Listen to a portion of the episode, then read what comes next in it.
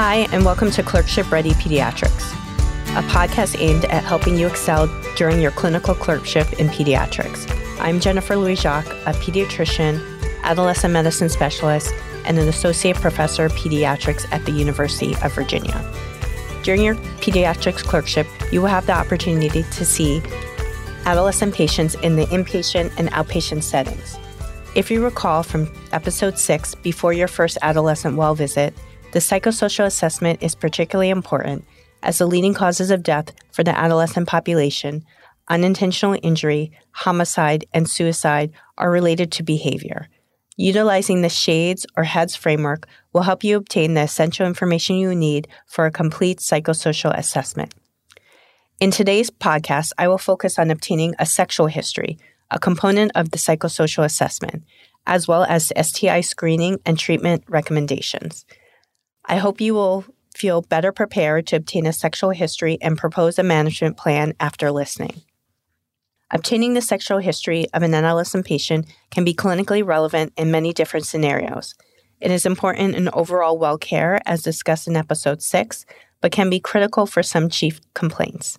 It is not uncommon for adolescent patients to present to outpatient, urgent, or emergency care settings with concerns such as vaginal penile discharge, menstrual irregularity, lower abdominal pain, and unintentional weight loss. In all of these scenarios, sexually transmitted infections, or STIs, should be on your differential. Why is that? The prevalence of STIs in the adolescent population is quite high. According to 2021 CDC data, the highest rates of chlamydia and gonorrhea infections are in the 15 to 19 and 20 to 24 year age groups. So, how can you get the information you need to explore that possibility? This is where the sexual history becomes relevant. The sexual history can be sensitive for any patient, especially adolescents. As such, it can feel intimidating to obtain that information. How can you make sure you can get all the necessary information in a respectful manner? Knowing the relevant components of a sexual history will go a long way in reducing any anxiety you may experience. With that, I would like to introduce you to a sexual history framework that will help you remember all the components of a complete sexual history. Before doing that, I would like to pause here and remind you of the importance of confidentiality in obtaining a sexual history. In general, adolescents can consent for STI testing and treatment. Note the actual age can vary from state to state. Here in Virginia, it is 13, depending on the circumstances. This means that for the most part, parental notification and permission are not needed. However, the reality is that in an age where we rely on electronic medical records, e prescribing, and insurances often generate EOBs or explanation of benefits, we cannot often guarantee 100% confidentiality. Therefore, the safest bet is to tell your patient you would try to honor confidentiality to the best of your ability. In these tricky situations, it is best to make no promises before speaking with your resident and or attending. Saying something such as, "The team taking care of you today will do its best to honor confidentiality to the best of our ability. If it seems that we may be limited, we will talk to you before making any decisions." So let's talk about the 5 Ps. The 5 Ps framework was created by the CDC to help guide health professionals' dialogues about patients' sexual health. Before reviewing each P, it is important for me to say that this framework should be tailored to the patient sitting in front of you. You may not need to address each P with every patient. Therefore, think about what information you need before starting the interview. The five Ps are as follows partners, practices, protection from STIs, past history of STIs, and pregnancy intention. Let's go through each of them. The first P is partners. Who are the partners of your patient? Knowing the gender and number of partners will help you determine your patient's risk for an STI. Your question should not make assumptions about gender or sexual orientation. Here are some examples. You mentioned that you are sexually active. How many partners do you currently have? What is the gender of your partner or partners? I would like to point out here that adolescents at times can be quite concrete in their thinking. By that I mean they will interpret words literally. It is not uncommon for some teens to interpret sexually active to mean sexually active recently and not count the sexual encounter they had the week or month before presentation. To avoid confusion, just asking, Are you having sex can be helpful. The next P is practices. The kind of sex your patient engages in will inform your risk assessment for STI acquisition and help you determine where and what to screen for. Explaining to your patient how this information is clinically important to your evaluation is important. Saying something like, people who have sex often engage in different types of sex. It would be helpful for me to know what type of sex you are, having so I can know what infections, if any, you might be at risk for. Sometimes patients, especially adolescents, may not be clear on what is meant by type of sex. So, being explicit using medical language and not slang can be helpful. What body parts are involved when you have sex? Do you have genital sex, penis and vagina? Do you have anal sex, penis and anus? Do you have oral sex, mouth on penis, vagina, or anus? The next P is protection from STIs. It is important to understand how your patient does or does not protect themselves from acquiring STIs. This information will help you with risk assessment as well as guide counseling related to risk reduction. It is not enough to inquire if your patient uses protection. Asking about type of protection used as well as frequency of use will help you determine how well your patient is protected against infection. It can also serve as the basis for safe sex counseling.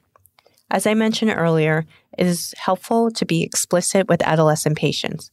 What type of protection do you use? Condoms, dental dams? Here's a way to ascertain frequency. If you had sex 10 times, how many times out of 10 do you use a condom?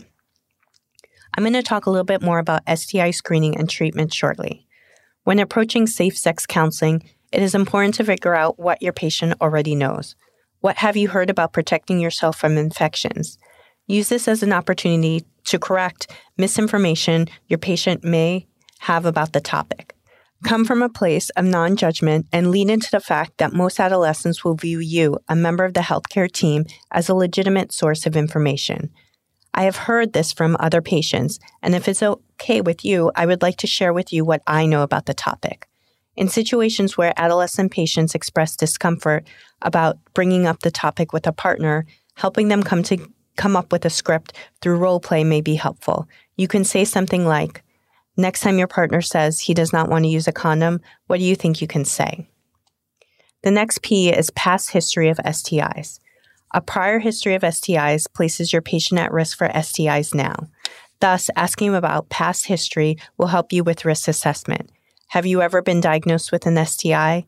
If so, were you treated? Do you know if your former or current partners has ever been diagnosed or treated for an STI? The final P is pregnancy intention. You may identify that your patient or their partner is at risk for pregnancy during your interview. It is important to ask if pregnancy is something that is desired and not assume that it is not. Asking, is pregnancy something that you are interested in at this time, is a good way to further explore intentions.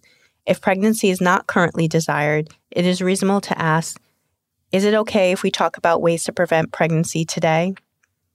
So, those are the five P's. For most adolescents, patients, the five P's will be sufficient to obtain a complete sexual history. However, in some cases, it may be helpful to delve a little bit more di- deeply to ascertain HIV risk. The adolescent population remains the population least likely to know their HIV status. Opt out HIV testing, meaning a patient needs to decline testing, is recommended at least once by the American Academy of Pediatrics for patients aged 16 to 18 years where the HIV prevalence is greater than 0.1%. The following three questions can help you decide whether HIV screening is indicated. However, it is important to remember that there is no downside to screening for HIV in a sexually active adolescent. It is important to normalize HIV screening for your patient. Consider saying, I see you have never been screened for HIV. I recommend that we do that today as part of your evaluation. The questions to ascertain HIV risk are 1. Have you or any of your partners ever injected drugs? 2. Have you or any of your partners ever exchanged money for drugs or sex? And finally, 3. Is there anything else about your sexual practices that I need to know about? If you decide that HIV screening is indicated for your patient, you should follow the CDC's HIV testing algorithm. I've included the link in the show notes. The first test to order is a fourth generation antigen antibody test. If positive, the test would need to be followed up with an HIV 1, HIV 2 differentiation immunoassay. A positive immunoassay would diagnose your patient with HIV. Now that you have gotten a complete sexual history, you can use that history to guide your management plan, testing, and treatment. The CDC's 2021 STI treatment guidelines should be your primary reference on this topic. You can find them online as well as through the specific app. I have included those links in the show notes. You probably know that there are several STIs that exist, but it does not make sense to screen sexually active adolescent patients for every one of them. That would not be a good use of healthcare dollars. Applying likelihood ratios to the sexual history you obtained can help you create a hypothesis driven plan. Remember, I mentioned earlier that adolescents are at particular risk for chlamydia and gonorrhea. It is recommended that sexually active women be screened annually for chlamydia and gonorrhea through age 24 with nucleic acid amplified tests or NAATs. Urine, vaginal, and cervical swabs are acceptable samples for testing. The sensitivity, sensitivity of tests using vaginal and cervical swabs is slightly higher than urine based tests. As such, you should consider when a test with high sensitivity would be preferred. For example, is your patient symptomatic? Abdominal pain, discharge. There are no specific screening recommendations for heterosexual males. A good rule of thumb is to use what is happening in the female population to guide screening decisions. Urine based NAATs are the recommended tests for males. First line treatment in men and women with chlamydia is doxycycline 100 milligrams by mouth twice a day for seven days. Gonorrhea infections are treated with 500 milligrams of ceftriaxone given once intramuscularly. In cases where chlamydia has not been ruled out, your patient should then be treated with doxycycline, as I just mentioned. There are alternative treatment regimens for each infection that you can find in the CDC STI treatment guidelines. With what I have just reviewed, you should be able to obtain an extensive sexual history from adolescent patients. I encourage you to think about how you want to ask the questions so that you can feel authentic during the interview. Remember that a sexual history is an important part of an overall medical history. Being able to obtain one is one way you can ensure that your patients receive high quality health care. Thanks for listening to Clerkship Ready Pediatrics. I hope you found today's podcast helpful. Don't forget to subscribe below and rate the podcast. Thanks.